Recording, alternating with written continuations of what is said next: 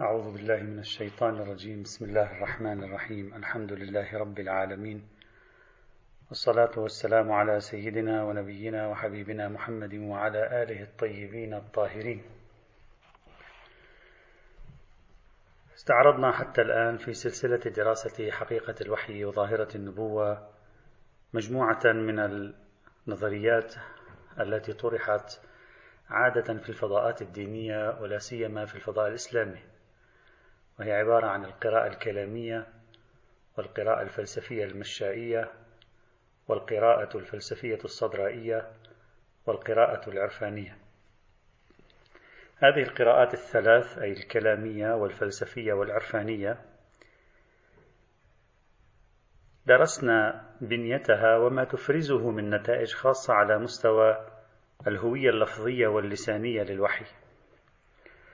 وهذه النظريات التي مرت معنا كانت تؤمن عموما بفكرة الوحي الإلهي ولكنها كانت تحاول تفسيرها بطريقة أو بأخرى. الآن سنتكلم عن قراءتين عادة انطلقتا في سياق إنكار الوحي الإلهي بمفهومه الديني أي بمفهومه المرتبط بالماورائيات وحاولتا تفسيره بطريقة مختلفة وهما القراءة النفسية والعصبية والقراءة الاجتماعية السيسيولوجية. عادة هاتان القراءتان لا تؤمنان بالوحي الإلهي بمفهومه المدرسي. تحاولان اعتبار ما سمي بالوحي عند الأديان. اعتباره منجز خالص لشخص النبي هو الذي أنجز هذا الوحي أو منجز للمجتمع.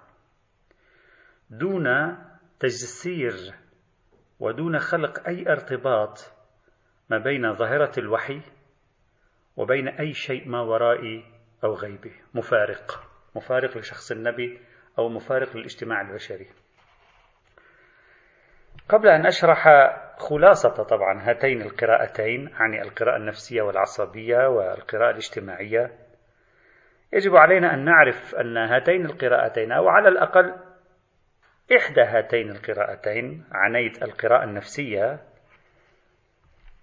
هذه القراءة ظهرت في البداية في سياق الجدل الديني بين الإسلام والمسيحية في الغرب في الغرب والشرق. عادة الصورة النمطية التي كانت معروفة في وسط نقاد الإسلام عند المسيحيين خلال القرون الغابرة هي أن النبي محمد شخص يعاني من مشكلة ذهنية من مشكلة نفسية وأنه مصاب بشيء من المس. يعني رجل تعبير رجل مجنون رجل رجل يعني فيه خبل فيه مشكلة ذهنية معينة. بعد ذلك تلقى بعض المستشرقين هذه الفكرة أضاءوا أكثر عليها ووصلت في القرن التاسع عشر والعشرين إلى فكرة ذات أسس كما سنشرحها الآن بعد قليل بصيغة مطورة مستعينة بالعلوم آه، النفسية والاجتماعية وبعلم الأعصاب. صحيح هذه الفكرة جاءت من خلال عدة قرون سابقة في سياق جدل الإسلام المسيحي ثم تلقاها المستشرقون بعد ذلك ثم دخلت في إطار نظرية علمية بين قوسين بين مزدوجين لكن في الحقيقة النص الديني الإسلامي بنفسه يكشف لنا أنها ليست فكرة جديدة. يعني لا, لا أن المسيحيين في عصور الجدل المسيحي الإسلامي هم الذين أنتجوها ولا المستشرق هو الذي أنتجها ولا هي من مجازات العلوم الحديثة. بل القرآن بنفسه يقول إن أقوام الأنبياء كانوا في العادة يتهمون الأنبياء بشيء من هذا القبيل بمن فيهم شخص النبي محمد. كانوا يقولون إن هؤلاء الأنبياء مجانين يهذرون قال تعالى في آية 38 و 39 من سورة الذاريات قال وفي موسى إذ أرسلناه إلى فرعون بسلطان مبين فتولى بركنه وقال ساحر أو مجنون. وفي الآية 52 من السورة نفسها قال كذلك ما أتى الذين من قبلهم من رسول إلا قالوا ساحر أو مجنون. إذا هذه ظاهرة عامة كانت. يبدو أن كل أولئك الأنبياء أو الرسل على الأقل الذين جاءوا في أقوامهم كان هناك تهمة ناجزة أو كان هناك صفة ناجزة يطلقها أقوامهم عليهم يعتبرونهم مجانين. يعني هؤلاء مسهم شيء من الجن مسهم شيء من السحر آه، عندهم مشكلة ذهنية معينة. بهذا المعنى. نتيجة الكلمات التي يقولونها والأشياء التي يدعونها. وجاء في سورة المؤمنون الآية 25 إن هو إلا رجل به جنة فتربصوا به حتى حين. أيضا فكرة السحر. جاء في سورة الإسراء الآية 47 وشبيهها في سورة الفرقان الآية 8 قال نحن أعلم بما يستمعون به إذ يستمعون إليك وإذ هم نجوى. إذ يقول الظالمون إن تتبعون إلا رجلا مسحورا. يعني هذا مسحور. وفي الآية 101 من سورة الإسراء جاء ولقد آتينا موسى تسع آيات بينات فاسأل بني إسرائيل إذ جاءهم فقال له فرعون إني لأظنك يا موسى مسحورا. وفي آية أخرى وهي الآية 53 54 من سورة هود قال قالوا يا هود ما جئتنا ببينة وما نحن بتاركي آلهتنا عن قولك وما نحن لك بمؤمنين. إن نقول إلا اعتراك بعض آلهتنا بسوء. اعتراك بعض آلهتنا بسوء. قال إني أشهد الله واشهدوا أني بريء مما تشركون.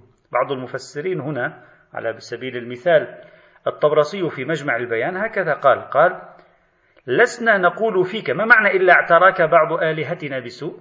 قال هكذا معناها لسنا نقول فيك إلا أنه أصابك بعض آلهتنا بسوء فخبل عقلك لشتمك لها وسبك إياها. يعني أصبت بالجنون والخبل بغضب من آلهتنا لما قمت بشتمها. ثم يقول الطبرسي معلقا يقول فخبل عقلك لشتمك لها وسبك إياها. ذهب إليه ابن عباس ومجاهد. إذا القراءة على الأقل النفسية لها تاريخ طويل في علاقة الأنبياء بالآخرين. لكن منذ قرنين أخذت شكلا مختلفا.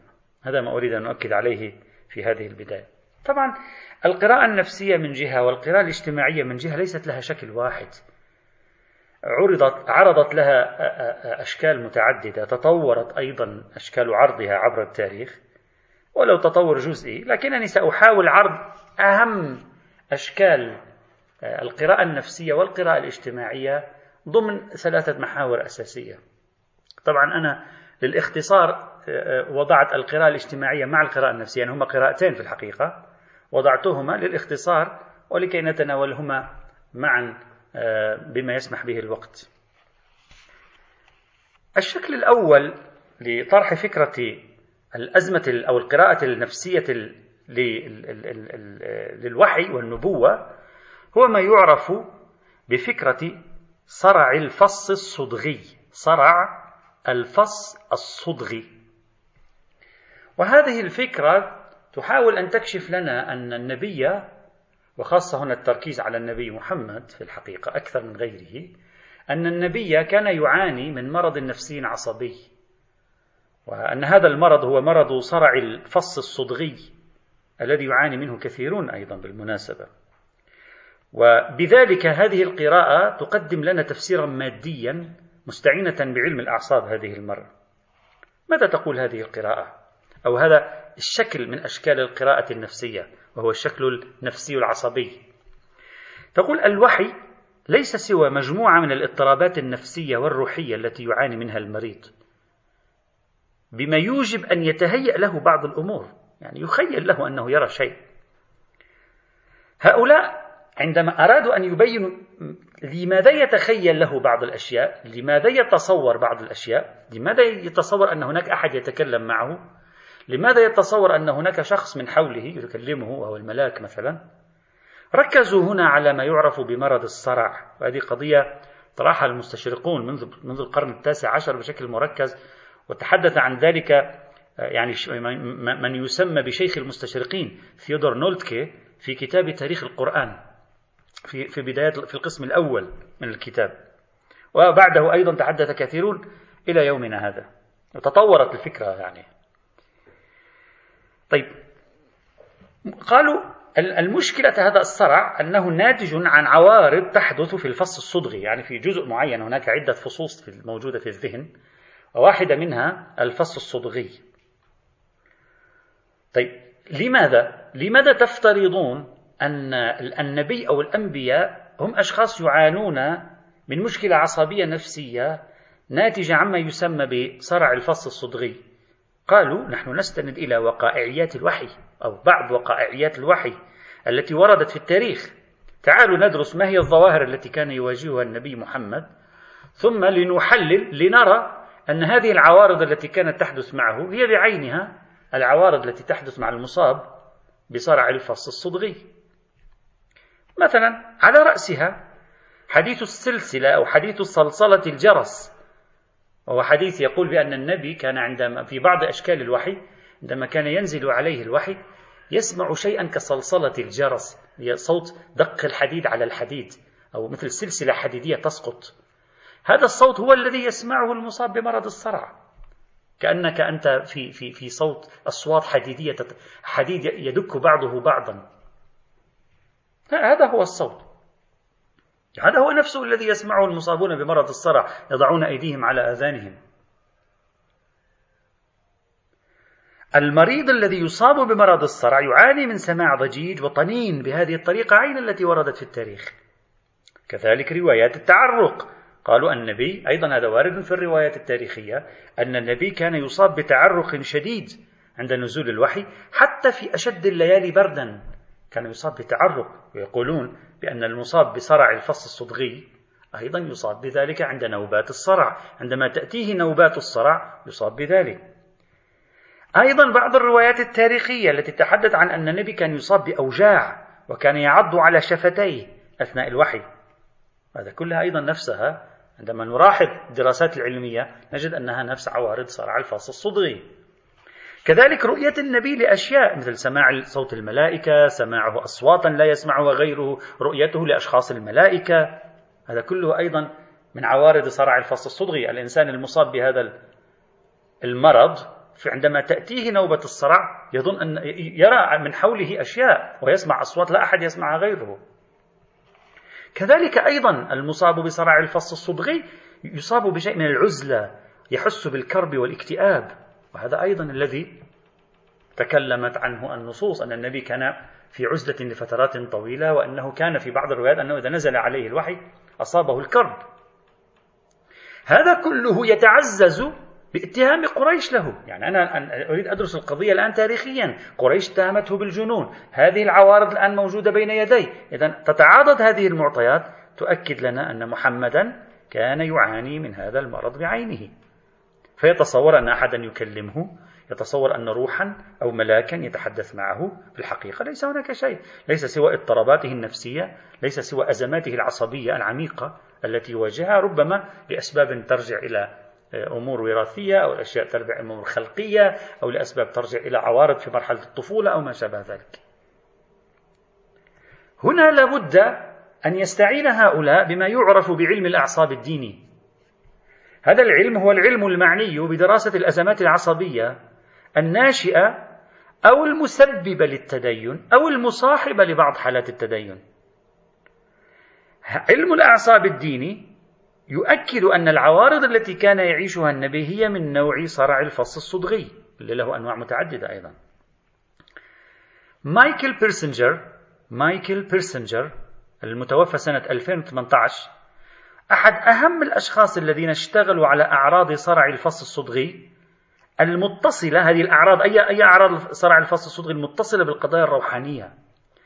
وأجرى تجارب عصبية على بعض الأشخاص كشفت يعني هو أجرى لهم تجارب وضعهم في غرف أجرى لهم تجارب أرسل إشارات مغناطيسية وكهربائية على مراكز الفص الصدغي في أدمغتهم أجرى تجارب عصبية على بعض الأشخاص كشف عندما أجرى التجربة أنهم يشعرون بعوارض مشابهة.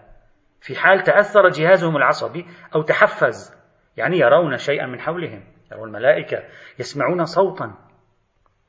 حتى أن الذين أجريت عليهم هذه التجارب بعضهم كان يشعر بوجود الله في الغرفة. وفي هذا المجال جاءت مقولة مشهورة في مجال علم الأعصاب الديني ما يعرف بخوذة الإله. وهنا في هذا السياق ظهر ما يعرف بالإلهيات العصبية أو اللاهوت العصبي. الإلهيات العصبية يعني تفسير جميع القضايا الغيبية والعوارض الدينية المتصلة برؤية أشياء غيبية تفسيرها على أساسيات عصبية. إذا مايكل بيرسنجر في اختباراته أكد لنا أن هذه العوارض الروحانية ليست إلا عوارض موجودة في الحقيقة أين؟ في الفص الصدغي للإنسان. وقد تكون أيضا في فصوص أخرى. بل هذا أيضا ما فعله شخص آخر اسمه نورمان جيشوند نورمان جيشوند المتوفى سنة 1984 وهو صاحب متلازمة تعرف بمتلازمة جيشوند رأى صلة بين مجموعة عوارض دينية وبين الفص الصدغي. مثلا مثل ماذا؟ مثل الإغماء الديني مثلا واحد من شدة الإيمان يغمى عليه الغشية. الهوس انعدام الرغبة الجنسية وما شابه ذلك. إذا رأى في في عوارض بين الفص الصدغي وبين كل هذه الأمور والمعايير. تشاندران أحد الأشخاص الذين اشتغلوا في العقد الأخير من القرن العشرين على هذا الموضوع اعتبر أن فكرة سماع صوت الله أنه يسمع صوت الله ليست سوى عوارض عصبية تجعل الفرد غير قادر على التمييز بين صوته الداخلي فيتصوره صوتا يأتيه من الخارج. يعني هو في الحقيقة يكلم نفسه لكنه يتصور أن الكلام يأتيه من الخارج. وهذه قضية في غاية الأهمية. إذا بهذه الطريقة فسر هؤلاء ليس فقط النبوة والوحي بل فسروا مختلف التجارب الدينية العميقة التي تحدث مع العرفاء مع الصوفية مع بعض الزهاد والدراويش مع كبار القديسين والأولياء ومع بعض الفلاسفة أيضا.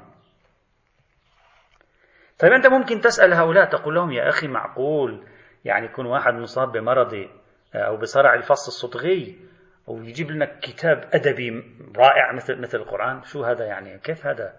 فيقولون لك نعم. يقومون بدراسة كيف يمكن أن يصدر من مصابين بصرع الفص الصدغي يصدر منهم نتاجات أدبية رائعة. كيف يأتي محمد بالقرآن مثلا. فماذا يقولون؟ يقولون هذه حالة يطلق عليها اسم ال hypergraphia. ال hypergraphia هي عبارة عن طاقة أو رغبة شديدة تحدث بعد نوبات صرع الفص الصدغي للإنسان أو لبعض الناس. رغبة شديدة طاقة كبيرة تدفعه للكتابة. للرسم للقيام بأعمال أدبية فنية وهذا كله متسبب عن عوارض عصبية ولذلك يسمونها الكتابة القهرية أو الرسم القهري. يعني بمجرد أن تنتهي نوبة صرع الفص الصدغي يخرج وكأن لديه طاقة يأتي بشيء وثم يبدأ يرسم فيرسم بشكل مبدع أو ثم يبدأ يتكلم فيتكلم شعرا أو يتكلم أشياء كثيرة. يحدث هذا لبعض الناس. قالوا هذا يحدث. بل يأتونك على ذلك بشاهد. يقولون الروائي الروسي الشهير. الروائي الروسي الشهير اللي وكانوا يسمونه بالرسول الروسي. معروف. فيودور دوستويفسكي الذي توفي سنة 1881 دوستويفسكي كان مصاب بصرع الفص الصدغي هو أصلا في كتبه يتكلم عن ذلك. في المناسبة هو يتكلم عن عن إصابته هذه. وأن هذه الحالة قالوا تصاحب المصاب. ولذلك دوستويفسكي لديه أروع الأعمال الأدبية في التاريخ الروسي. ولذلك بعضهم عندما تحدث عن صرع الفص الصدغي قال هو مرض العباقرة. قالوا هذا مرض العباقرة أصلا. إذا الشكل الأول من أشكال القراءة آه، آه، النفسية الاجتماعية للوحي والنبوة هو القراءة النفسية العصبية التي تربط هذه الظاهرة طبعا أنا حاولت أن أختصر بالمقدار الممكن تربط هذه الظاهرة بعوارض عصبية متصلة بالفص الصدغي في هذا الإطار. هذه صورة من صور القراءة النفسية والقراءة الاجتماعية. طبعا هذه قراءة نفسية أكثر. صورة ثانية. سأضعها تحت عنوان الوحي بمثابة نبوغ سياسي اجتماعي. المستشرق البريطاني الشهير ويليام مونتجيمري وات الذي توفي سنة 2006 للميلاد يبين لنا أن هناك رؤية موجودة كانت في الأوساط الغربية اعتبرت الأنبياء مجرد سياسيين أو ناشطين اجتماعيين نابهين أذكياء. لكي ينجزوا مشاريعهم السياسية والاجتماعية لكي ينجزوا مشاريعهم السلطوية قاموا بربط مشاريعهم هذه بفكرة الله والاتصال الماورائي بهدف إلقاء طابع قدسي على نشاطاتهم. وهذا يعطيهم سلطة استثنائية عليا. تجعل المجتمع خاضعا لهم. تجعل المجتمع مؤتمرا لأمرهم مهما فعلوا. إذا هذه المرة القراءة القراءة ذات طابع نفسي اجتماعي. بمعنى أن النبوة ليست إلا فبركة. صاغها الأنبياء لكن ليست فبركة كذب هكذا وإنما هي نوع من النبوغ يعني أشخاص لديهم مشروع سياسي واجتماعي ويريدون أن يطبقوا هذا المشروع السياسي والاجتماعي. أحد أهم أشكال القدرة على تطبيقه ربطه بالله. فأنت تقوم بربطه بالله سبحانه وتعالى وتلقي عليه طابعا قدسيا وبالتالي يصبح له هيبة في النفوس. تخضع الناس تنجز مشروعك السياسي والاجتماعي وتكون لك سلطة في المجتمع. طبعا المعتمد في هذا التحليل لحقيقة الوحي أولا يعني مفروض أنه إنكار ما ورائية الوحي يعني إنكار البعد الغيبي مطلقا وثانيا اعتماد التجارب الحسية أساسا في الاعتقادات كافة. وثالثا نحن نلاحظ من خلال دراسة سوسيولوجية اجتماعية تبين لنا أن أصحاب السلطات في العادة عبر التاريخ يتوسلون سلطة الله لكي يفرضوا أنفسهم على الناس. ومن بينهم رجال الدين الذين يقومون بفرض نفسهم من خلال ربط ذواتهم بالله أو ربط ذواتهم بمن هم مرتبطون بالله. فيحكمون السيطرة ويسلبون الناس الوعي والإرادة. إذا هذين العنصرين إنكار ما ورائية الوحي وغيبيته. القراءة السوسيولوجية لمجموعة من أصحاب السلطات الذين رأيناهم عبر التاريخ يتوسلون فكرة الله. للسيطرة على المجتمع ضم هذين الاثنين لبعضهما يمكنان عالم الاجتماع من تفسير ظاهرة الوحي والنبوة على أنها ليست سوى فبركة واعية ذكاء خارق نباهة استثنائية اجتماعية وسياسية لتحقيق الأهداف سواء كانت هذه الأهداف نبيلة أو غير نبيلة لا ممكن تكون أهدافه نبيلة ما يهمنا الآن. إذا هذا تفسير أقرب إلى أن يكون تفسير آه، اجتماعي وله جانب نفسي. بالمناسبة هذه الفكرة نجد لها حضور حتى في النص القرآني. القرآن أيضا يتكلم هكذا. يعني يقول ثمة من طرح هذه الفكرة في مواجهة الأنبياء. آه، سأذكر مثالين. على سبيل المثال في سورة يونس الآية 78 ماذا قال؟ قال قالوا أجئتنا لتلفتنا عما وجدنا عليه آباءنا وتكون لكما الكبرياء في الأرض. شوف يعني أنت جيت لحتى تجعلنا نترك آلهتنا وأنت جيت تتزعم علينا وتسيطر علينا. يعني هؤلاء أقوام بعض الأنبياء كانوا يتصورون أن هؤلاء أصحاب مشاريع سلطوية. وتكون لكما الكبرياء في الأرض وما نحن لكما بمؤمنين. وفي الآية 23 24 من سورة المؤمنون قال تعالى فقال الملأ الذين كفروا من قومه ما هذا إلا بشر مثلكم يريد أن يتفضل عليكم. يعني شوف سوى نفسه أفضل.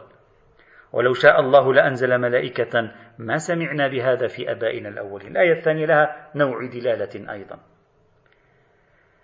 هناك شكل آخر أيضا لفكرة الوحي بمثابة نبوغ سياسي اجتماعي شكل مخفف. يعني الشكل الأول سيء الظن بالأنبياء. يعني يقول هؤلاء أصحاب مشاريع.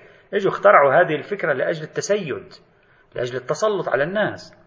هناك شكل ثاني في القراءة الاجتماعية القائمة على النبوغ السياسي الاجتماعي عند الأنبياء تقول لا نحن لا نريد أن نقول هؤلاء ناس كذابين دجالين لعابين وإنما نريد أن نقول أن قوانين الجبر التاريخي في الاجتماع البشري تفرض ظهور عباقرة من هذا النوع.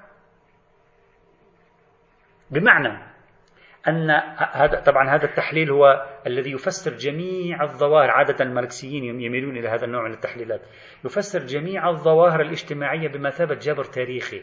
يعني الأشياء تحدث بشكل تلقائي. أنت بتفكر حالك مختار. لكن الأشياء على المستوى المجتمعي تحدث بشكل جبري بشكل قهري. فمسارات التطور الاجتماعي المسارات التاريخ لو هذا المادية التاريخية مسارات التاريخ تفرض ظهور فقراء. تفرض ظهور أغنياء تفرض ثورات تفرض آه، سقوط دول تفرض ظهور عباقرة تفرض ظهور أغبياء. هذا الظهور عباقرة وأغبياء وأغنياء فكل هذا ما يسمى بقوانين الجبر التاريخي على مستوى الاجتماع البشري. هذه القوانين تفرض أيضا ظهور نوع من النابغين الذين يتسيدون بواسطة طرح فكرة الارتباط بالله. يعني هذا أمر تلقائي طبائع البشر على المستوى الاجتماع يفرض ظهور شيء من هذا القبيل خاصة في المجتمعات القديمة. هذا التفسير السيسيولوجي يعني هذا التفسير الاجتماعي سواء بصيغته الأولى المخففة آه، عفوا المتطرفة التي تتهم الأنبياء وتسيء الظن بهم أو بصورته الثانية المخففة اللي هو الأنبياء عبارة عن جبر تاريخي يعني المجتمع قهرا سيفرز الأنبياء. والمجتمع قهرا سيفرز مدعي النبوة ومدعي الإمامة ومدعي المهدوية ومدعي النيابة وعشرات من هذه. طبائع طبيعة المجتمع وتحدياته وظروفه تفرض ظهور مثل هذه الأشياء. هذا التفسير السوسيولوجي سواء بشكله المتطرف أم بشكله المخفف يعد أعزائي أحد أشهر التفاسير في الثقافة الغربية الحديثة حول النبوات في وسط الباحثين في العلوم الاجتماعية. انطلاقا من أن المجتمع وتحولات المجتمع هي التي تصنع الأفراد. وأن المجتمعات في سيرها التاريخي وصيرورتها التاريخية هي التي تفرز حالات متنوعة حتى بدءا من الغباء وصولا إلى العبقرية. طبعا بالمناسبة هنا سأذكر شيئا يعني يلفت النظر أن عالم الاجتماع الفرنسي الشهير أوغست كونت الذي توفي سنة 1857 طبعا وهو غير إيمانويل كانت وإنما أوغست كونت وهو زعيم الوضعية كما نعرف يعني مشهور. كونت انسياقا وراء تفسير النبوات يعني هو هو من الذين طرحوا أن النبوات ليست سوى إفرازات للأوضاع الاجتماعية والحاجات الاجتماعية. ولا علاقة للنبوات بالارتباط بمقدس أو بغيب أو بماورائيات ولا هو يسمع شيء هي كلها عبارة عن إفرازات المجتمع. كونت انسياقا وراء هذا التفسير هو يقول أنا نبي جديد.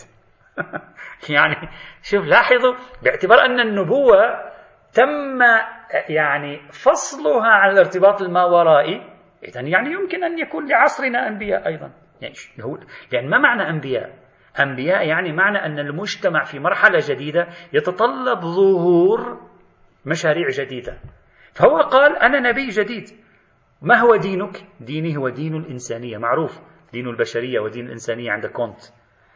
لأنه يعتبر أن النبوات السابقة التي كانت تقدم مشاريعها على أساس الاتصال بالغيب هذه أفلست. لم تعد قادرة على الاستجابة للتحديثات المعاصرة. لا بد لنا أن نطرح نوع جديد من النبوات. هذا يتطلبه الوضع الاجتماعي الجديد. وهو قام بذلك حتى أنه في مشروعه النبوي تدخل مثلا اللباس يجب أن يكون على هذه الطريقة الطقوس يجب أن تكون على هذه الطريقة وهناك بعض الكنائس أيضا تأثرت حتى بشكل من الأشكال به حتى بعضهم يعني يعني يحب أن يعبر عنها بالكنائس الوضعية. طيب. إذا صار عندي التفسير النفسي العصبي صار عندي التفسير الاجتماعي القائم على النبوغ السياسي سواء بصيغته المتطرفة مسيئة الظن بالأنبياء أم بصيغته القائمة على الجبر التاريخي؟ الشكل الثالث والأخير الوحي والنبوة بمثابة نهضة الضمير اللاواعي ونهضة الشعور الباطني عن الإنسان. هذه الصيغة في قراءة الموضوع تحاول أن تكون أكثر ليونة وموضوعية في التعامل مع فكرة النبوات والوحي. يعني مثلا الصيغة الثانية المتقدمة وجدناها هجومية سيئة الظن بالأنبياء. لكن هذه الصيغة لا تحاول أن تكون حسنة الظن بهم تمتدحهم وفي الوقت عينه تفك ارتباطهم عن الغيب. حتى أن بعض المفكرين المتأخرين من المسلمين أيضا مال إلى هذه الفكرة في قراءته لظاهرة النبوة. ما معنى هذه الفكرة؟ باختصار تقوم هذه الفكرة على بعض المنجزات التي قدمها علم النفس خاصة في القرن العشرين وعلى رأسها اكتشاف ما يسمى باللاوعي. عقل الباطن أو اللاوعي. يعتبر هذا التحليل أن الأنبياء كانوا أشخاصا صادقين. كانوا يملكون أحاسيس مرهفة جدا. كانوا يشعرون بالمجتمع المحيط بهم. كانوا يتحسسون آلام المجتمع. كانوا يلاحظون مشكلات المجتمع. كانوا ينتبهون إلى معاناة المجتمع. ولأن هؤلاء الأنبياء حساسون جدا وأخلاقيون من الطراز الرفيع لذلك كانت الحياة الأخلاقية السيئة التي تحياها مجتمعاتهم مادة لشعورهم بألم عظيم ومعاناة كبيرة. لهذا كانوا يعتزلون لفترات طويلة. وكانت نتائج هذه الرحلة من المعاناة ظهور اللاوعي عندهم على شكل إحساس عميق. يعني اللاوعي عقلهم الباطن اللاوعي عندهم يظهر على شكل إحساس عميق. وعلى شكل تجربة نفسية صادقة. فيتصورون أن هناك من يخاطبهم اخرج يا فلان اخرج وتصدى وأصلح المجتمع وأخرجه من الظلمات إلى النور. في الحقيقة ليس هناك سوى عقلهم الباطن ليس هناك سوى اللاوعي الأخلاقي عندهم. كان ناشطا إلى حد كبير حيث أنهم تصوروا أن أحدا ما يتكلم معهم. في الحقيقة ليس إلا ضميرهم ولا وعيهم يخاطبهم أن يقوموا بواجباتهم الأخلاقية تجاه مجتمعهم الذي يتألمون مما يعانيه من انهيار أخلاقي. هذه هي الفكرة. إيميل درمينغهام الذي توفي سنة 1971 كان أحد أولئك إيميل درمينغهام أحد الذين يؤمنون بهذا التفسير. لكن ماذا فعل درمينغهام؟ طعمه بفكرة مهمة. قال أن محمدا كان يعاني من هذه الآلام وفي الوقت عينه تأثر بالمسيحية. ويقول أنه توجد شواهد على ذلك مثلا لقاءه بالراهب حير الراهب عندما كان صغيرا ارتباطه بورقة بن نوفل النصراني هكذا هو يقول معرفته بأن هناك نبي موعود سوف يأتي. كتب أهل الكتاب تتكلم عن ذلك. مثلا إسلام سلمان الفارسي معه وقال أن سلمان الفارسي كان مسيحي قبل الإسلام. وجود المسيحية في الجزيرة العربية. قال هو كان يعاني من, من, من أوضاع مجتمعه في مكة وفي الوقت عينه رأى النموذج المسيحي. فكأنه تقمص النموذج المسيحي الأخلاقي وأراد أن يأتي ليصلح مجتمعه فجاء بأفكار هي من المسيحية وظن هو بأنه هو سمعها منهم ولكنه ظن بأنه أحد ما يخاطبه في ذلك. أحيانا نجد تصوير آخر لهذا المشهد كذاك الذي يقدمه مثلا مونتجمري وات المستشرق مونتجمري وات. ربما ربما يكون تأثر بالتفسير المشائي للوحي. مونتجمري وات كان يقول أن الأنبياء لديهم قوة استثنائية كان يسميها التخيل الخلاق. يعني كأنه يريد أن يقول بأن هناك نوع من البشر يقدمون أفكارهم على شكل تصويري على شكل صور وحكاية. على عكس مثلا علماء الرياضيات اللي يقدمون أفكارهم على شكل أرقام وشكل جامد. الطاقة الخلاقة في التخيل عند هؤلاء الأنبياء عند هؤلاء الأشخاص ترسم في عقلهم المشهد. يقدمون تصوير الأمور يبدو ساحر يبدو جميل يبدو مبهر لأن لديهم طاقة خلاقة. فعندما ينهضون ينهض ضميرهم الباطني ينهض لا وعيهم بعد المعاناة الطويلة هذه يبينون أفكارهم على شكل ساحر ومبهر فينجذب الناس إليهم. أحد الباحثين أو أحد الكتاب معروف هذا علي دشتي الذي توفي سنة 1982 في كتابه الشهير عنده كتاب اسمه ثلاثة وعشرون سنة وهو إيراني الكتاب باللغة الفارسية اسمه بسدو صالح بسوسي صالح يعتبر علي دشتي أيضا من الذين تأثروا بهذا النمط. يقول في كل مجال من مجالات العلم والفن والمعرفة والإدارة والحرب والسلم وغير ذلك هناك أشخاص استثنائيون هناك نوابغ ظهروا دون تعليم. أو حتى دون محيط مساعد لهم. حققوا قفزات كبيرة غير متوقعة. هناك أبطال في الحرب حققوا انتصارات مذهلة ولم تكن لديهم خبرات قتالية. هناك فنانون قدموا لوحات فنية مبهرة في مختلف ميادين الفن. لا درسوا فن ولا تعلموه أصلا. يقول لماذا لا نفسر النبوات بهذه الطريقة؟ بحيث تكون قضية النبوة نوع خاص من العبقريات التي يتحلى بها بعض أفراد البشر تماما كما يتحلى بعض الأفراد الآخرين بعبقريات أخرى. محمد كان واحدا من هؤلاء. حتى دشتي يصرح يقول تفسيري هذا متطابق مع آخر ما توصل إليه علم النفس وقواعد علم النفس. وأن محمدا فكر في هذا الموضوع ثلاثين سنة وهو في عزلة بحيث سلبه هذا الموضوع لبه. وكان عنده رياضة وعزلة وتأمل تفجر هذا الموضوع عنده. على شكل تصور أنه نبي مبعوث للناس وهو مصلح صادق نابغة من نوع خاص. بهذا التفسير الثالث اللي هو تفسير نفسي يعتمد على نوع من النبوغ الخاص جمعوا قالوا نجمع بين لا معقولية اتصال الله بالبشر لأن الله متعال عن الزمان والمكان ونحن ضمن الزمان والمكان ولا يمكن أن يتصل الزمان والمكان باللا زمان واللا مكان. نجمع بين هذه الفكرة اللي هي إنكار الوحي معذرة وبين صدق الأنبياء وبين سلامة أخلاقهم نحن ننزههم. في التفسير السيسيولوجي كان هناك تفسير يقول لا هؤلاء أصحاب مشاريع سلطوية ربطوا مشاريعهم بالله لكي يتسيدوا على المجتمع. هذا التفسير لا. يبدو تفسيرا أخلاق يعني يحسن الظن بالأنبياء يقول هؤلاء صادقون هكذا ظنوا لكن في الحقيقة لم يكن هناك شيء ليس إلا ضمائرهم العميقة ليس إلا معاناتهم العميقة ليس إلا اللاوعي عندهم وعقلهم الباطن تصوروا أن هناك أحد يكلمهم. وفي الحقيقة ليس إلا خطابهم لذاتهم هذه المشاعر. ربما رأى مناما تصور له شخص قال له اخرج فهو ظن أنه بعث مثلا وهكذا. طيب هذه ثلاث أشكال من القراءة النفسية وبعضها من القراءة الاجتماعية. أنا دمجتها مع بعضها للاختصار. واضح أن القراءتين النفسية والاجتماعية تقومان على مبدأين أساسيين. المبدأ الأول منهج التجريبي في العلوم الحديثة ما عندنا منهج غير تجريبي نحن نتبع التحليل طرائق التحليل التجريبي كل هذه طرائق التحليل التجريبي. اثنين إنكار المبدأ المفارق للوحي. يعني لا بد أن نعيد تفسير الوحي تفسير داخلي. ما معنى تفسير داخلي؟ يعني إما داخل النفس النبوية أو داخل الاجتماع البشري الذي جاء فيه النبي وبذلك يلتقي التفسير النفسي والاجتماعي عند إبطال التفسير الديني الموروث لفكرة النبوة والوحي ويفسرها بطريقة مختلفة عندما أتحدث عن خلفيات القراءة النفسية وخلفيات القراءة الاجتماعية لظاهرة الوحي لا بد لي أن أعرج على تأصيل فلسفي لقضية الوحي طرحه العديد من المفكرين في العصر الحديث. يقولون عندنا الفلسفة الكونية يجب أن تقوم على ثلاثة أصول وكل شيء في العالم يجب أن نفسره ضمن ثلاثة أصول.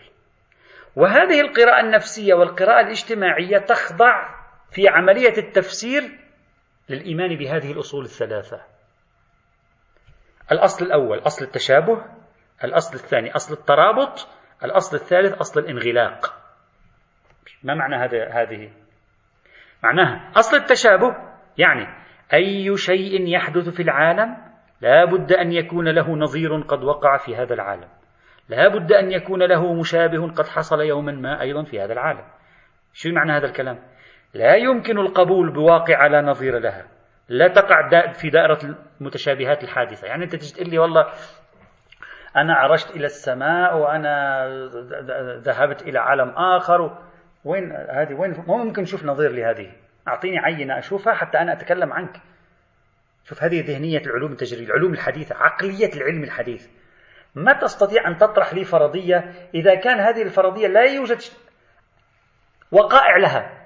شيء, شيء يشبهها حصل في مكان ما. كيف أتأكد منها؟ هون ذهنية الفلسفة الوضعية. تقول لي مثلا رأيت بالأمس السماء تمطر؟ أقول لك هذه جيدة ممتازة. لماذا؟ لأن هناك حوادث شبيهة حدثت أمطرت فيها السماء. ممكن أنا أتصور رأيت السماء تمطر بعد انفجار البركان؟ ممكن أتصوره. لأن في يوم من الأيام في البلد الفلاني حدث بركان وأمطرت السماء. أما تقول لي أمطرت السماء بعد بركان وشيء ليس له لم يقع في أي مكان في العالم وليس له نموذج آخر هذا لا يمكن أن أقبل به. إذا أصل التشابه أصل فلسفي لابد أن تخضع له جميع الظواهر. أي ظاهرة لا يمكن أن نجد لها شبيها إذا هي عبارة عن خرافة. اثنين أصل الترابط. جميع وقائع العالم مرتبط بعضها ببعض. لا يمكن فصلها عن بعضها كلها مربوطة بالنظام العلية. يعني ما فيك تجي تقول لي اليوم ظاهرة الوحي غير مرتبطة بسائر الأشياء الموجودة في عالمنا المحيط بنا. ولا تقول لي هذه ظاهرة الوحي ليست مرتبطة بالحالة النفسية للنبي ولا بالاجتماع البشري ولا مرتبطة ببدن النبي ولا بجهازه العصبي ولا بأصدقائه ولا بشو مرتبطة؟ مرتبطة بشيء خارج هذا العالم. ما ممكن. لازم تكون مرتبطة بهذا العالم. لأن مبدأ الترابط يفرض أن أي حادثة تقع في هذا العالم فلا بد لها أن تكون مترابطة مع مجموعة من الحوادث التي وقعت في هذا العالم. هذه هذه قراءة فلسفية تبنى عليها طريقة تناول القضايا والفرضيات. إذا أصل التشابه أصل الترابط. ثلاثة أصل الانغلاق. ما معنى أصل الانغلاق؟ يعني العالم نظام مغلق. عندما نقول العالم هنا نقصد العالم المادي. في هذه في هذه القراءة الفلسفية العالم هنا يراد منه العالم المادي. العالم نظام مغلق. ما معنى النظام مغلق؟ يعني كل ما يحدث فيه من ظواهر على صلة بظواهر تحدث فيه هو. طيب ما تقول لي هذه الظاهرة نعم هناك ظواهر مرتبطة بها. طيب وين هذه الظواهر المرتبطة بها؟ تقول لي الظواهر المرتبطة بها في عالم آخر. أقول لك لا باطل. لا يمكن أن أبحث هذه القضية. أصلا لا أبحثها ثلاث مبادئ. أي ظاهرة تحدث في هذا العالم لا بد أن يكون لها شبيه. حتى من خلال الشبيه نحاول تفسيرها. اثنين أي ظاهرة تحدث في هذا العالم لا بد أن تكون مترابطة بظواهر أخرى.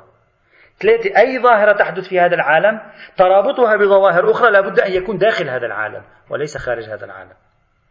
طيب بناء على ذلك ماذا قال هؤلاء في هذه القراءة الفلسفية والتي تبنى عليها فرضيات العلوم الحديثة يعني بالعلم الحديث إذا تقول له مثلا والله الأمر الفلاني حدث وعلته هو شيء في عالم الغيب يقول لك أحذف. هذا ما ينسجم لا مع أصل التشابه ولا مع أصل الترابط ولا مع أصل الانغلاق. أو لا ينسجم مع أصل الترابط أو لا ينسجم مع أصل الانغلاق. ما أقبل ما يمكن. بناء على هذه الأصول الفلسفية الثلاثة الموجودة عند بعض عند فلسفة بعض الفلسفات الكونية العلمية المعاصرة قالوا لا يمكن تدخل المتعالي عن الزمكان في الزمكان. كل الأمور الزمكانية يعني الأمور الواقعة في الزمان والمكان لا بد أن يكون لها علاقة بعوامل شبيهة بها في الزمان والمكان. ولذلك أنكر هؤلاء فكرة التدخل الإلهي في الزمان عبر نزول ابن الله وصلبه وتحقيق النجاة للبشرية ردين على المسيحية. وأنكروا أيضا التفسير المشهور للمعاجز. قالوا هذا كله لا معنى له. ومن الطبيعي أن تجر فكرتهم هذه إلى أن يقولوا الذي ينتج الكتب الدينية لابد أن يكون الأنبياء لأن الأنبياء هم أشخاص في هذا العالم. ما فيك تقول لي الذي ينتج الكتب الدينية هو عبارة عن شيء فوق هذا العالم. نصوص الوحي لا يمكن أن ينتجها أحد فوق هذا العالم. لا بد أن الذين ينتجونها داخل هذا العالم. وبهذا تكون يكون الوحي لابد أن يكون مسببا عن شيء في هذا العالم. وليس من شيء يمكن فرضه الوحي مسببا عنه ونجد له شبيها إلا أن يكون هذا الوحي مسببا عن شخص الأنبياء أو عن شخص الأنبياء الواقعين في ظروف اجتماعية معينة. وبالتالي القراءة النفسية والقراءة الاجتماعية تنبني على فلسفة كونية وفقا لأصل التشابه أصل الترابط وأصل الانغلاق. طيب. وبناء عليه هذه النصوص اللفظية في الوحي من هو الذي أنشأها؟ يعني ألفاظ الوحي من وين؟ ألفاظ الوحي ومضمون الوحي كله من النبي. ألفاظ الوحي ومضمونه كله من النبي حين انتهينا بعد. طيب هذه خلاصة يعني جدا مختصرة عن القراءتين النفسية والاجتماعية لظاهرة الوحي. طبعا جدا مختصرة. أنا أعتذر لأنه الوقت لا يسمح لنا للتفصيل والإطالة أكثر. صار عندنا كم قراءة الآن؟ صار عندنا القراءة الكلامية القراءة الفلسفية بشقيها المشائي والصدرائي القراءة العرفانية ورابعا القراءة النفسية وخامسا القراءة الاجتماعية المجتمعية يعني السوسيولوجية اجتماعية يعني علم اجتماع. هذا مطروح. الآن سوف أتوقف قليلا عند المشهد النقدي لهذين التفسيرين النفسي والاجتماعي. توجد يوجد انتقادات توجد إثارات توجد أسئلة طرحها بعضهم يمكن إضافة بعضها. أسئلة ونحن هنا لسنا بصدد كما قلت في البداية نحن بصدد عرض النظريات والملاحظات على هذه النظريات. وللاطلاع على المشهد بشكل مركز. توجد تساؤلات عدة طرحت في سياق هذين التفسيرين للنبوة والوحي. لكن يهمني هنا أن أشير إلى أن هذا البحث انتبهوا جيدا هذه نقطة في غاية الأهمية حتى لا تلتبس الأمور عليكم. وقد التبست على البعض من الباحثين في هذا الموضوع. يهمني هنا أن أشير إلى أن البحث في التفسير النفسي والاجتماعي للوحي تارة يكون عبر إثبات أن النبوة من الله وهذا سبيل المتكلمين. يعني إذا ثبتت فكرة النبوة من الله بطريقة الإيحاء إذا أثبتها بدليل هذا بنفسه يكون إبطال للتفسير الاجتماعي والنفسي. لماذا؟ لأن التفسير الاجتماعي والنفسي يقومان على إنكار المبدأ المفارق الماورائي للوحي. فإذا أنت استطعت بدليل فلسفي أو غير فلسفي أن تثبت أن الوحي له مبدأ مفارق غيبي ماورائي فإنك يكون قد قضيت على هذين التفسيرين جملة وتفصيلا. هذا هو المنهج الكلامي. المنهج الكلامي محاولة لإثبات المبدأ المفارق للوحي. بهدف إجهاض التفسير الاجتماعي والتفسير النفسي. لكن مرة هذه هذه في حالة. مرة أخرى كما فيما نحن فيه الآن. نحن هنا لا نريد إبطال هذين التفسيرين من زاوية أدلة إثبات النبوة. لا نريد أن, أن نشتغل على أدلة إثبات النبوة والرسالة لكي نبطل هذين التفسيرين. نحن نبحث هنا بصرف النظر عن الإثبات الكلامي لفكرة النبوة. شو يعني هذا الكلام؟ يعني أنا هنا لست بصدد أن أقول هذه الفكرة صحيحة أو غير صحيحة. واقعية أو غير واقعية. هذا شغل المتكلم. نحن هنا درسنا هذا في كلية فلسفة الدين في الجامعة. هدفنا ليس الإثبات والنفي بالمعنى الكلامي اللاهوتي. نحن هدفنا هنا التحليل. ما معنى التحليل؟ يعني نحن الآن نرصد هذين التفسيرين لندرس أولا هل يقدر هذان التفسيران على تفسير وقائع الوحي؟ يعني نجي ما الذي كان يقع مع النبي؟ ثم نقول هل التفسير النفسي يمكنه أن يفسر ما وقع مع النبي؟ والظواهر والعوارض التي كانت تقع مع النبي أو لا؟ هل التفسير الاجتماعي يمكنه أن يفعل ذلك أو لا؟ إذا أنا هنا أدرس هذا التفسير لا من زاوية كوني متكلما دينيا. بل من زاوية كوني باحثا في فلسفة الدين. أدرس هذا التفسير من زاوية قدرته على تفسير وقائعيات الوحي. هذا أولا. ثانيا أدرسه من زاوية أنه منسجم مع نفسه متناغم مع أجزائه أو يوجد داخله تناقض. هذا ثالثا أدرس هذا التفسير من زاوية التجربة التاريخية للأنبياء. هل هذه التفاسير تستطيع أن تفسر لي منجزات الأنبياء تجاربهم الاجتماعية تجاربهم السياسية أو لا؟ طبعا هذا ليس بمعنى لا يترك أثر على البحث الكلامي لكن بحثي هنا ليس كلاميا لماذا أقول هكذا؟ لأنني أريد أن أصل, أصل إلى عنصر منهجي مهم في دراسة التفسير النفسي والاجتماعي للوحي في مادة فلسفة الدين وهو أن مناقشة هذه التفاسير على مستوى بحثنا هنا نحن لا نستهدف القول إن التفسير الاجتماعي غير محتمل ليس غرضي كفيلسوف ديني أن أقول إن التفسير النفسي للوحي باطل قطعا. هذه وظيفة المتكلم. هو عليه أن يكمل الطريق ويبطل هذين التفسيرين بحيث يصبحان غير محتملين. غير محتملين. انتبهوا جيدا. يبطل أصل احتماليتهما. بينما أنا هنا في بحثي ما الذي أريده؟ أريد أن أعرف هل هذا التفسير أفضل من تفسير الفارابي أو لا؟ أبحث عن الرجحان. قد يبقى هذا التفسير محتملا من التفاسير المحتملة.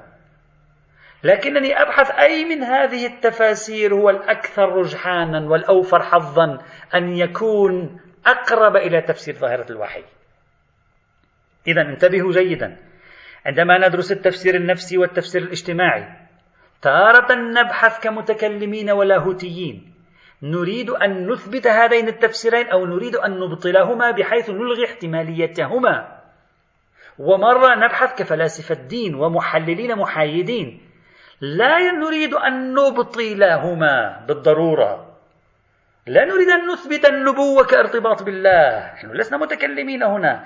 لكن نريد أن نعرف هل هذا التفسير أقرب إلى الواقع من سائر التفاسير أو لا. ربما يكون أقرب ربما يكون أقرب. ربما يبقى محتملا لكن غيره أقوى منه. غيره أقدر على تفسير الظاهرة الوحيية. لأن بحثنا هنا أين؟ بحثنا في حقيقة الوحي والتجربة الدينية. حقيقة الوحي. لا في إثبات غيبية الوحي. هذا في تحليله.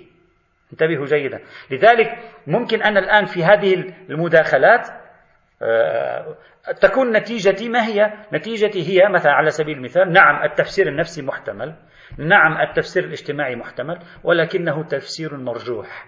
احتماليته واحد في المئة احتماليته خمسة في المئة التفسير الصدرائي أقوى في الاحتمالية منه مثلا. أو التفسير العرفاني أقوى في الاحتمالية أو التفسير على أساس نظرية التجربة الدينية بمعنى من المعاني أقوى منه وهكذا. فأنا أبحث في الأقوائية والترجيحات أكثر مما أبحث كمتكلم في إثبات نبوة النبي واتصاله بالله في هذا الإطار. فأرجو الانتباه جيدا لأن بعض الباحثين هنا خلط الملفات ببعضها عندما عالم على حال. هنا عندما نرصد المشهد النقدي لهذين التفسيرين توجد عدة تساؤلات. أولا قالوا أو يمكن أن يقولوا. طبعا هذه الأشياء التي أقولها جزء كبير منها طرحت في المشهد النقدي وبعضها نضيفه في عملية التحليل لنطور المقاربة النقدية. أولا لم يثبت تاريخيا أن الأنبياء كانوا يعانون من مرض الصرع. كل ما فعلتموه هو أنكم أتيتم ببعض الروايات التاريخية التي تتحدث عن بعض ما يشبه شيئا من عوارض الصرع. وهذا لا يثبت لنا أن الأنبياء أو النبي محمد كانوا يعانون من مرض صرع الفص الصدغي. لماذا؟ ألف. إن المصاب بمرض الصرع تظهر عليه عوارض غير سوية تظهر عليه اضطرابات شخصية غير مستقرة. يعني يهلوس يتكلم يفعل أشياء غير اضطراب في الجسد اضطراب في التصرفات. في حين نحن نتكلم عن أشخاص يحدثنا التاريخ أنهم كانوا يتمتعون بحالة مستقرة تماما. باء لو كان الموضوع موضوع صرع من الغريب أن تقع عوارض الصرع فقط في بعض حالات الوحي. يعني إذا أنت لأن حسب الروايات التاريخية ليس كل الوحي كان ينزل عليه وكان مثل صلصلة الجرس. هذا الحديث المعروف صحيح السند عند الشيعة والسنة صحيح السند. يعرف بحديث السلسلة أو حديث صلصلة الجرس. أصلا في الرواية يقول بعض أنواع الوحي كان كصلصلة الجرس. ليس كل الوحي الذي كان يعني ينزل عليه كان يتعرق فيه أو يغمى عليه. بعض أنواع الوحي بعضها لا لم يكن كذلك. طيب لو كان الموضوع موضوع صرع لماذا عوارض الصرع كانت موجودة في بعض حالات الوحي وليس في جميع حالات الوحي؟ أنت, أنت الآن ماذا تفعل؟ أيها الباحث النفسي أيها الباحث العصبي أنت الآن ماذا تفعل؟ أنت تقوم بتحليل ظاهرة توجد حولها معلومات. أنت, أنت عندك مريض وجمعت المعلومات حوله عنده حالة فلانية حالة فلانية حالة فلانية عوارض فلانية والآن تبدأ تحلل حالته. نحن المريض الآن بحسب ادعائكم هو النبي. نجيب ما هي عوارضه؟ واحد اثنين ثلاثة أربعة خمسة. منين نجيب هذه المعلومات؟ نجيبها من التاريخ. طيب اجمعوا المعلومات التاريخية. المعلومات التاريخية تقول أحيانا هذه العوارض كانت موجودة. أحيانا ينزل على الوحي بدون هذه العوارض. فإذا كان الصرع هو عوارض الصرع هي هذه فهذا يفسر لنا بعض أشكال الوحي. سائر أشكال الوحي لا تفسرها نظرية الصرع حينئذ. في الوقت عينه أيضا لا نعرف أي نوبة صرع حصلت للنبي خارج سياق الوحي. فما هي هذه المصادفة بين الصرع وبعض الوحي؟ وهل هو صرع من نوع خاص مثلا؟ هذا باء جيم. نظرية العارض النفسي لا تفسر لوحدها كيفية حصول النبي على كل هذه المعلومات. هنا أرجو الانتباه جيدا. يعني إذا أنا أريد أن أفسر الوحي عند النبي محمد مثلا أريد أن أفسره بتفسير عصبي. طيب تفسير العصبي ما معنى؟ يحدث له عوارض عصبية معينة؟ ينتج عن هذه العوارض تنتهي النوبة نوبة الصرع تنتهي. بعد أن تنتهي يحدث له رغبة شديدة في الكتابة في الرسم. أحيانا طبعا ليس دائما. أحيانا تحدث له رغبة شديدة في الرسم في الغناء في الفن. ثم يهدأ. طيب السؤال من أين تأتي المعلومات؟ طيب هو تكلم عن معلومات مرتبطة بوقائع قصص الأنبياء وهي موجودة في كتب أهل الكتاب. من أين حصل عليها الصرع ما بفسر هذا. لوحدها نظرية الصرع لا يمكنها أن تفسر. المحتوى المعرفي الموجود في النص الديني. لو يتكلم عن وقائع حدثت هنا وقائع حدثت هناك وعندما نطابق هذا المحتوى المعرفي بنصوص تتكلم عن نفس هذا المحتوى المعرفي نجد نعم يوجد شيء. ما هذه كيف حدث له أن عرف هذه المعلومات المطابقة لما هو موجود في كتب أهل الكتاب؟ كيف حصل هذا؟ بعبارة أخرى العوارض النفسية هذه مرض الصرع ما يمكنه لوحده أن يفسر كيفية حصول النبي على كل هذه المعلومات التي حصل عليها؟ قصص أنبياء وقائع الماضي وقائع مستقبلية بعضها حدث وهي موجودة في كتب أهل الكتاب. حتى بعضها وقائع مستقبلية لم تحدث ولكنها موجودة في كتب أهل الكتاب. شو الصدفة هذه؟ كيف يمكن لمرض الصرع أن يفسر اطلاع النبي عليه بتعبير آخر. مرض الصرع غير قادر على تفسير المحتوى المعرفي الموجود بالفعل في النص القرآني أو في غير النص القرآني. إذا نحن بحاجة إلى عنصر آخر نضيفه إلى مرض الصرع حتى نستطيع تفسير النبوة. فالتفسير النبوي فالتفسير العصبي لوحده غير كاف. ربما لذلك بعضهم كما قلنا آه، درمنغهام حاولوا أن يربطوا بين النبي والمسيحية حتى يكملوا المشهد. ما يكتمل المشهد بالنظرية الاجتماعية ولا بالنظرية النفسية. لأن من وين جاب هذه المعلومات؟ مرض الصرع لا يعطي معلومات. حالة نفسية هذه حالة عصبية. هذه نقطة مهمة. تأثير صرع الفص الصدغي في تقوية طاقة الإبداع تقولون هو مرض العباقرة؟ نعم. ما معنى ذلك؟ معنى أن هذا الصرع يعطيه طاقة على الرسم طاقة على التخيل طاقة على الغناء طاقة على الشعر. صحيح ما عندنا مشكلة. لكن هذا الأمر يفسر الطاقة لا يفسر المعرفة بشيء خارجي. هذا أولا. ثانيا يفسر الطاقة على فعل أدبي. لا يفسر ظهور موهبة جديدة عنده. يعني دوستويفسكي دوستويفسكي الروائي الروسي الشهير هو هو أديب. فصرع الفص الصدغي عندما كانت تأتيه نوبته تعطيه طاقة على القيام بأعماله الأدبية. لكن خبرته الأدبية موجودة من قبل. الكلام الآن أن محمدا حسب المعلومات التاريخية لا يملك خبرة أدبية ولا يملك خبرة في الشعر ولا يملك أي شيء من هذا فضلا عن المضمون. صرع الفص الصدغي لا يخلق طاقة وخبرة جديدة يخلق طاقة بمعنى اندفاع نحو فعل ما لا خبرة بفعل ما. أرجو الانتباه جيدا. إذا لا تستطيع ظاهرة صرع الفص الصدغي الصدغي أن تفسر لنا أولا المحتوى المعرفي الموجود في النص الديني ثانيا لا تفسر ظهور موهبة جديدة. ظهور خبرة جديدة له بل تعطيه الطاقة لكي يفعل خبرته ويعمل على يعني هو رسام تعطيه طاقة يرسم خمس لوحات في يوم. لا أنها تعطيه خبرة الرسم. هذا لم يطرح.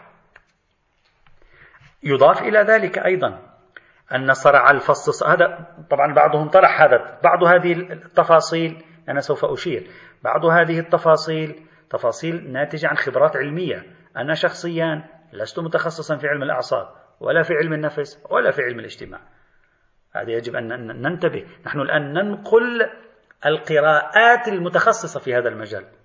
فممكن تكون بعضهم أخطأ لأن أنا لست خبيرا في هذا. أنا يمكنني أن أضيف الشيء الذي أنا خبير به. الشيء الذي أنا لست خبيرا به لا يمكنني أن أضيفه. فأرجو الانتباه. بعضهم قال صرع الفص الصدغي يفضي للنسيان وفقد الذاكرة. طبعا هذا موجود في الكثير من المقالات المتعرضة العلمية حتى المتعرضة لصرع الفص الصدغي. وأنا قرأتها بنفسي. مثلا يستيقظ من نوبة الصرع لا يدري ما حصل معه مع أن هذا لم يحصل في الوحي. أصلا في الوحي وعندنا الروايات العديدة أنه كان بعد ذا بعد حالة الوحي كان حتى حتى رواية صلصلة الجرس المشهورة ماذا يقول؟ كان يقول كان يفصم عني وقد وعيت ما قال. ما معنى يفصم عني؟ يعني كان الوحي ينقطع عني وأنا أعي ما قاله لي إذا هذا معناه أنه ليس فاقدا للذاكرة في لحظة النوبة هذه نوبة الصرع بل قالوا نوبات الصرع إلى أبعد الحدود لدقيقتين أكثر من دقيقتين ممكن يحدث انهيار في, في, في الإنسان يمكن يموت يمكن يغمى ينتهي بمرحلة ثانية مع أن حسب المعطيات التاريخية نحن نعالج مريض الآن ها؟ ما هي معلوماتنا عنه؟ معلوماتنا التاريخية عنه. تقول أن الوحي كان يأتيه لمدة طويلة أحيانا. كان يأتيه لمدة طويلة أحيانا. ساعة ساعتين ينزل عليه الوحي. بعد ذلك يأتي للناس. هذا لا يمكن أن يفسره صرع الفص الصدغي. أيضا صرع الفص الصدغي بعد أن ينتهي يبدأ يهجر بالكلام يتكلم كلام غير مفهوم. هذا لم يحدث مع النبي أيضا. بل كيف يمكن أن يأتيه الوحي وهو على الدابة أو المنبر مع أن هذه النوبات نوبات الصرع توجب انهيار الجسد. مع ذلك عندنا في الروايات التاريخية كان يأتيه وهو على الدابة المريض أيضا يصدر منه هذيان وكلام غير مفهوم وهذا لا يطابق عوارض النبي. بل حتى قيل إن هذا المرض صرع الفص الصدغي يؤثر على الإنسان تدريجيا يضعف عقله يعني بمرور الوقت يصبح إنسان منهك مع أن هذا لم يتكلم عنه أحد. أن النبي والله صار معه شيء من هذا القبيل. ما عندنا شيء من هذا. أنه كل ما كبر في السن كان يبدو عليه آثار مثلا الخرف أو آثار الهذيان أو آثار الجنون أو آثار الضعف الجسدي. ما عندنا شيء من هذا القبيل. حتى أن بعض الباحثين قرأت في بعض المقالات يشكك في أن هذا الصرع الفص الصدغي آه، آه، آه، هو هو هو مرض العباقرة. يقول هذا لم يثبت بدليل علمي. هذا تعرفون أن خاصة الكتاب العرب والكتاب المسلمين عندما يكتبون هذه الأشياء 99% منهم لا يذكرون مصدر ويبدأون يتكلمون بدون مصادر مقالات علمية. هذا مشكلة عظيمة. إذا خلاصة هذه الإشكالية الآن تفسير النفسي والعصبي أخذ ببعض وقائعيات الوحي يعني ببعض المعلومات التي وصلتنا حول الوحي لكنه تجاهل وقائع أخرى. في حين أنا عندما أريد أن أدرس حالة مريض علي أن أجمع جميع الوقائع. ثم أقوم بوضع نظرية تفسر هذه الوقائع. إذا نحن الآن قلنا عند توجد عدة ملاحظات على التفسير النفسي والاجتماعي الملاحظة الأولى لم يثبت أن الأنبياء لديهم مرض صرع الفص الصدغي ويوجد تحليل لهذه الملاحظة.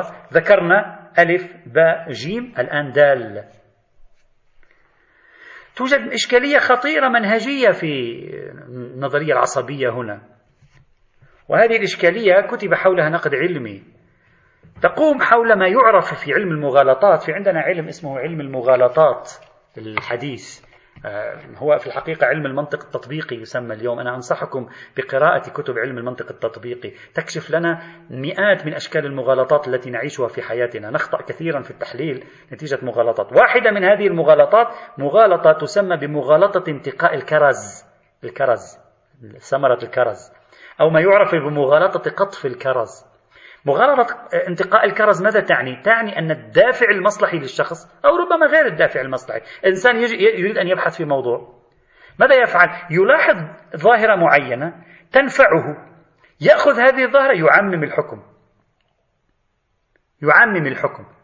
شخص نظر إلى بستانه رأى في بعض الكرزات استوت. فماذا قال؟ قال علينا أن نقطف المحصول. لماذا؟ لأنه يريد أن يقطف المحصول فلما رأى بعضها قد استوى لم ينتبه إلى بعضها الآخر أو تجاهل الآخر فلما جاء ليحصل ليحصد المحصول ماذا رأى؟ رأى أن أغلبها لم يستوي بعد هذه قصة ما يعرف بمغالطة انتقاء الكرز هنا نفس الشيء حصل هنا كان ربط صرع الفص الصدغي بالتدين أنا هنا عن ماذا أتكلم؟ أتكلم عن أولئك الذين قالوا إن صرع الفص الصدغي مربوط بالتدين والحالات الروحانية وأنهم أجروا تجارب في المختبرات على ذلك. ها؟ وجابوا مرضى وخلوهم أحدثوا محفزات مغناطيسية أو كهربائية على الفص الصدغي عندهم وظهرت عليهم عوارض سمعوا صوت الله. ماشي؟ طيب. هناك يوجد إشكالية منهجية طرحها النقاد على الباحثين في مجال علم الأعصاب الديني. قالوا أنتم أنتم وقعتم في خلل منهجي. أنتم في الحقيقة ماذا فعلتم؟ أتيتم بأشخاص متدينين هم يعانون من مرض الصرع. انتبه جيدا، يعني أنت جبت كرز ومستو فقلت كل كرز مستو. أنت في الحقيقة الذين وضعت اختبارا عليهم هم في الأصل عندهم مرض صرع وصادف أنهم متدينون. في حين عندنا متدين آخرون ليس عندهم مرض صرع وعندنا من هم عنده مرض صرع وليس متدينا. فأنت أخذت جزءا صادف أن التقى فيه الصرع مع التدين. ثم قلت بأن التدين العميق ناتج عن عملية صرع الفص الصدغي. وهذه هي مغالطة انتقاء الكرز التي وقع فيها باحثون آه، في علم الأعصاب الديني. أنت أخذت عينات واستهدفت من العينات استنتاج أن كل الظواهر الدينية ناتجة عن الصرع. في حين المقدمات المنطقية لا تعطي أن التدين ملازم للصرع. هذا دال. ها. عمدة المعلومات التي استهدفت تحليل النبوة عصبيا جاءت من الروايات التاريخية. هنا بعضهم قال حتى يعني حتى يبطل هذا الدليل قال نحن نشكك في أكثر هذه الروايات التاريخية. خاصة إذا كان شيعي الشيعة آه، كثير من الروايات التاريخية حول الوحي غير ثابتة عندهم. توجد عندهم روايات لكن السنة عندهم وفرة أكثر في الروايات التاريخية حول وقائع الوحي. فبعض بعضهم قال نحن نحل هذه المشكلة. أصلا من قال لك أن هذه العوارض كان يعرفها النبي؟ أنت كيف أثبت ذلك تاريخيا؟ ما في شيء من هذا. هذه موجودة في بعض الروايات ضعيفة الإسناد وأغلب هذه الروايات أخبار آحاد وكثير منها ورد من طريق ابن الزبير عن عائشة. وكثير منها خلت منه مصادر الحديث عند سائر المسلمين مثل الشيعة مثلا. فهذه محاولة أيضا لإحراج الطرف الذي يتكلم عن فكرة صرع الفصل الصدغي في تفسير نبوة النبي. يقول أصلا ما معلوم هذه الوقائع حدثت أنت عم, عم تبني تفسير على معلومات تاريخية أصلا ما معلوم أنها ثابتة. بل أكثر من ذلك. يا أخي يا عزيزي أنت يا صاحب علم الأعصاب الديني يا أيها الذي تفسر النبوة والوحي على أساس علم الأعصاب إذا أنت مخلص للروايات التاريخية نحن موجود في الروايات التاريخية عند الشيعة والسنة معا. أن الصحابة أيضا كانوا يسمعون شيئا مما كان يسمعه النبي لكن بشكل مختلف. هذا موجود في روايات عن عمر بن الخطاب روايات عن علي بن أبي طالب. كيف تفسر سماع هؤلاء؟ كلهم كانوا أيضا مصابين بمرض الصرع. يعني كل اللي سمعوا حول النبي يعني هذه أمة أمة صرعاء. كيف يمكن تفسر لي هذا؟ فإذا هو عنده مشكلة كيف تفسر أن عمر بن الخطاب كان يقول بأنني كنت آه، كنا نقترب من من من من, من النبي عندما ينزل عليه الوحي فنسمع دويا كدوي النحل. كيف تفسر؟ أو كيف تفسر أن علي بن أبي طالب يقول آه، آه، في بعض الروايات أن الإمام علي كان يسمع الصوت ولكن لا يرى شيئا. يعني كلهم هؤلاء كانوا هم مصابين يجب عليك عندما تريد تقديم تفسير أن تبينه لي بطريقة تجمع جميع المعطيات التاريخية إما هذه المعطيات ليست بثابتة ونشكك في ثبوتها وأما إذا كانت ثابتة يجب عليك أن تفسر جميعا لا أن تنتقي لي أربعة خمسة منها ثم تقوم بعملية التفسير. تفسيرك سيصبح منقوص حينئذ. واو النقطة الأخيرة في عملية مناقشة التفسير العصبي وأكتفي بها. طبعا هذا هذا مجال تخصصي آخر، أنا لست متخصصا في هذا المجال، أعيد وأكرر. انتبهوا جيدا، أكبر أشكال الخلل عندما يدخل الإنسان في شيء غير متخصص به. أنا فقط أنقل الصورة من قبل ما طرح في بعض الكتابات المتخصصة. هناك انتقادات كثيرة عندما طرحت أعمال بيرسنجر آه، وراماتشاندران وغيرهم هناك أعمال كثيرة في مجال العلوم النفسية والعصبية كتبت انتقادات كثيرة على أعمال هؤلاء ويمكن أن تراجعوها في الدراسات المختصة في هذا المجال مثلا بعضهم أشكل كثير أشكلوا في الدراسات النفسية قالوا التجارب التي أجريت على المرضى المرضى بأنفسهم كانوا قد قيل لهم ما هي النتائج المتوقعة التي ستحدث معك؟ يعني هو كان مهيئ نفسيا أنه سيسمع صوت الله. وهذا يؤدي إلى ما يسمى عدم حيادية التجربة ويسمونه في في في العلوم يعني في العلوم الحديثة عدم إعماء المشاركين، أنت المشارك في التجربة يجب أن تجعله أعمى، ما يعرف شو شو القصة. لكن لكن عندما بحث في التجارب التي قدمها علماء الأعصاب أو الإلهيات العصبية أو علماء الأعصاب الدينيون تبين أنه لا، تبين هؤلاء كانوا على دراية أو متوقعين القضايا التي ستحدث معهم، وهذا يؤدي إلى اهتزاز البنية المعرفية القيمة المعرفية لهذه التجارب. إذا هم كانوا مسكولين مسبقا بفرضية رؤية الله أو رؤية أجسام غريبة أو سماع أصوات غريبة وهذا ينافي حيادية التجربة. النقاد هنا أيضا قالوا نحن أجرينا تجارب مشابهة. لم تكن النتائج متطابقة. أيضا أجريت تجارب أخرى وكانت النتائج غير متطابقة وبالتالي تعارضت النتائج. وهذا يضعف القوة العلمية في تجارب ما يعرف بمدرسة الإلهيات العصبية. قد نشرت العديد من البحوث العلمية في المجلات المحكمة في هذا الصدد لباحثين من دول مختلفة وخاصة منها دولة السويد. طبعا أنا لست من أهل الاختصاص كما قلت لا يمكن أن أحكم من الذي معه حق. لكن على الأقل هذا الاختلاف يؤدي إلى التريث في تحت في تفسير ظاهرة النبوة على أساس البعد النفسي وعلى أساس البعد العصبي. هذا كله أولا. يعني هذا كله قراءة آه، آه، نقدية أو نقدية ليس بمعنى إبطال احتمال التفسير العصبي كما قلت بمعنى إبطال رجحانه على الأقل على الأقل. ثانيا تفسير ظاهرة النبوة بأنها دهاء سياسي أنا في تقديري هذا تفسير سيء الظن. أولا لا تساعدنا عليه دراسة الشخصية الأخلاقية للأنبياء. الأنبياء نوعا على الأقل على الأقل نوع الأنبياء معروفين عبر التاريخ كانوا رموز أخلاقيين.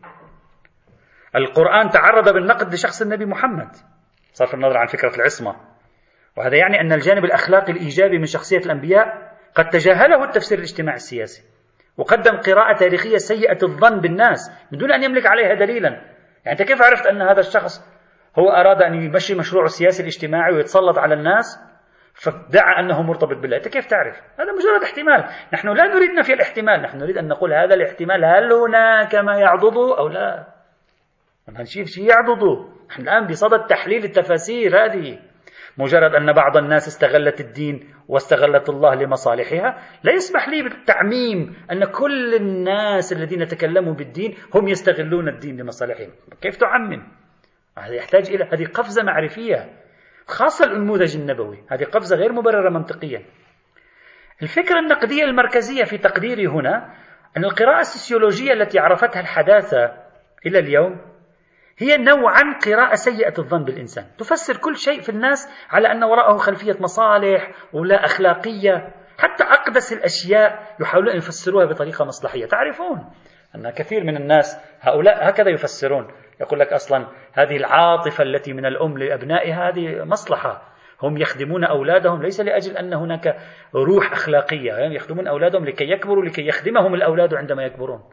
يعني هذا موجود هذه نزعة موجودة في بعض المدارس الفكرية الحديثة في العالم. دائما يحاول أن يفسر الإنسان بالطريقة المصلحية ونادرا ما يفسره بالطريقة الأخلاقية. وهذه مدرسة ليست هي المهيمنة وبالتالي تحتاج أن تقدم لي تفسير منهجي ما دليلك على ذلك؟ لماذا هذه الصورة لتقدمها للناس؟ والدليل على التعميم فيها؟ هناك كثير من الناس المضحين في هذا الإطار. نتكلم عن المصلحية الدنيوية هنا.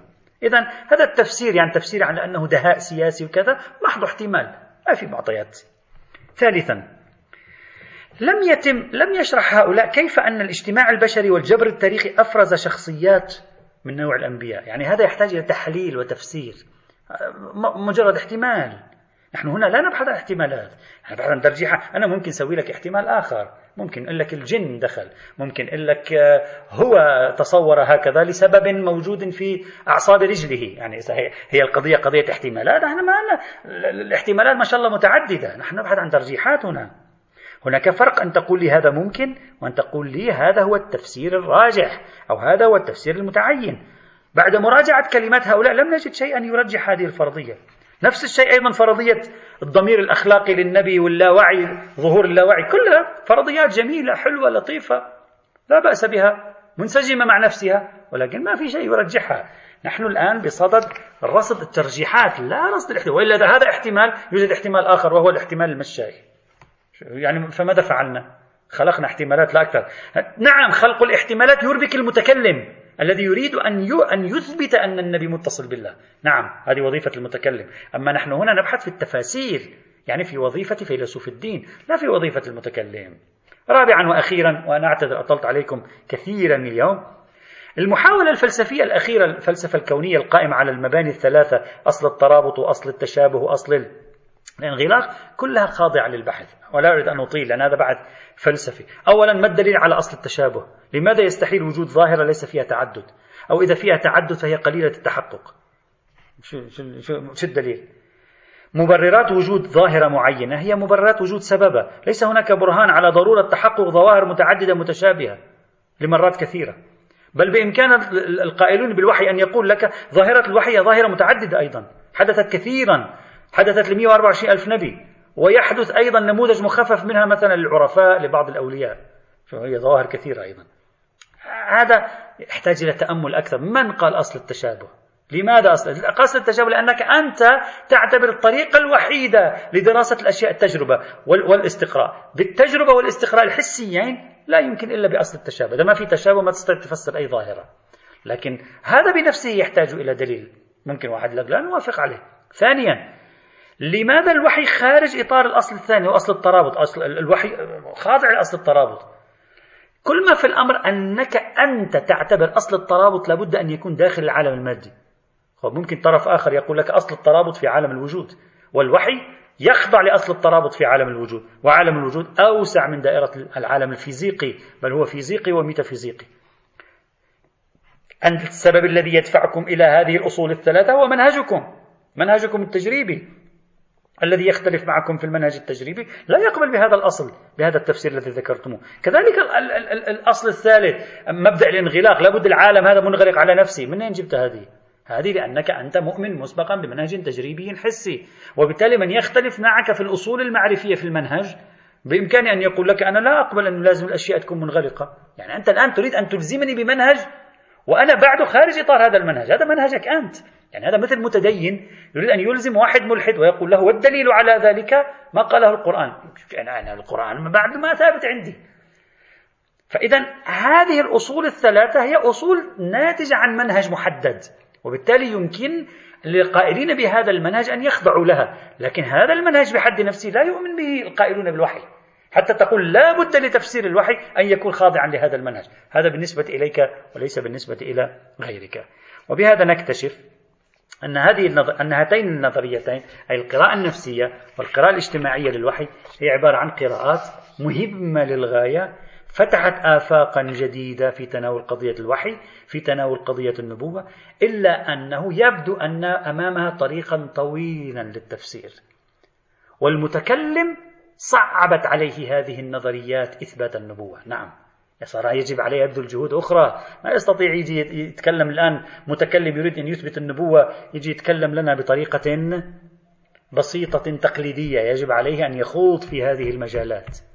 هنا نقول أن المؤسسة الدينية والحوزات العلمية والمعاهد الدينية والجامعات الدينية عليها أن تكون مالكة لرصيد في مجال العلوم النفس العلوم الإنسانية. رصيد من الخبرة. لا نقول كل رجل دين يجب أن يكون متخصص لكن رصيد من الخبرة لنعي ما الذي يحدث حتى إذا دخلنا ندخل عن وعي. لذلك لا نقع فيما يقع فيه بعض الناس بمجرد أن يسمعوا أطروحة موجودة في مكان ما يعني يقول لك هذه حقيقة علمية وإنما يكون لدينا خبرة بما يطرح في هذا المضمار. إذا صار عندنا مجموعة من القراءات خمس قراءات أساسية القراءة الكلامية القراءة الفلسفية بشقيها المشائي والصدرائي القراءة العرفانية القراءة النفسية والعصبية القراءة الاجتماعية السيسيولوجية. من هنا سنبدأ إن شاء الله تعالى ببحث موضوع التجربة الدينية وتفسير حقيقة الوحي وفقا للنظرية التجربة الدينية وهي النظرية الأكثر أهمية في وسط التيارات الدينية الجديدة في العصر الحديث. أعتذر مجددا عن الإطالة والحمد لله رب العالمين.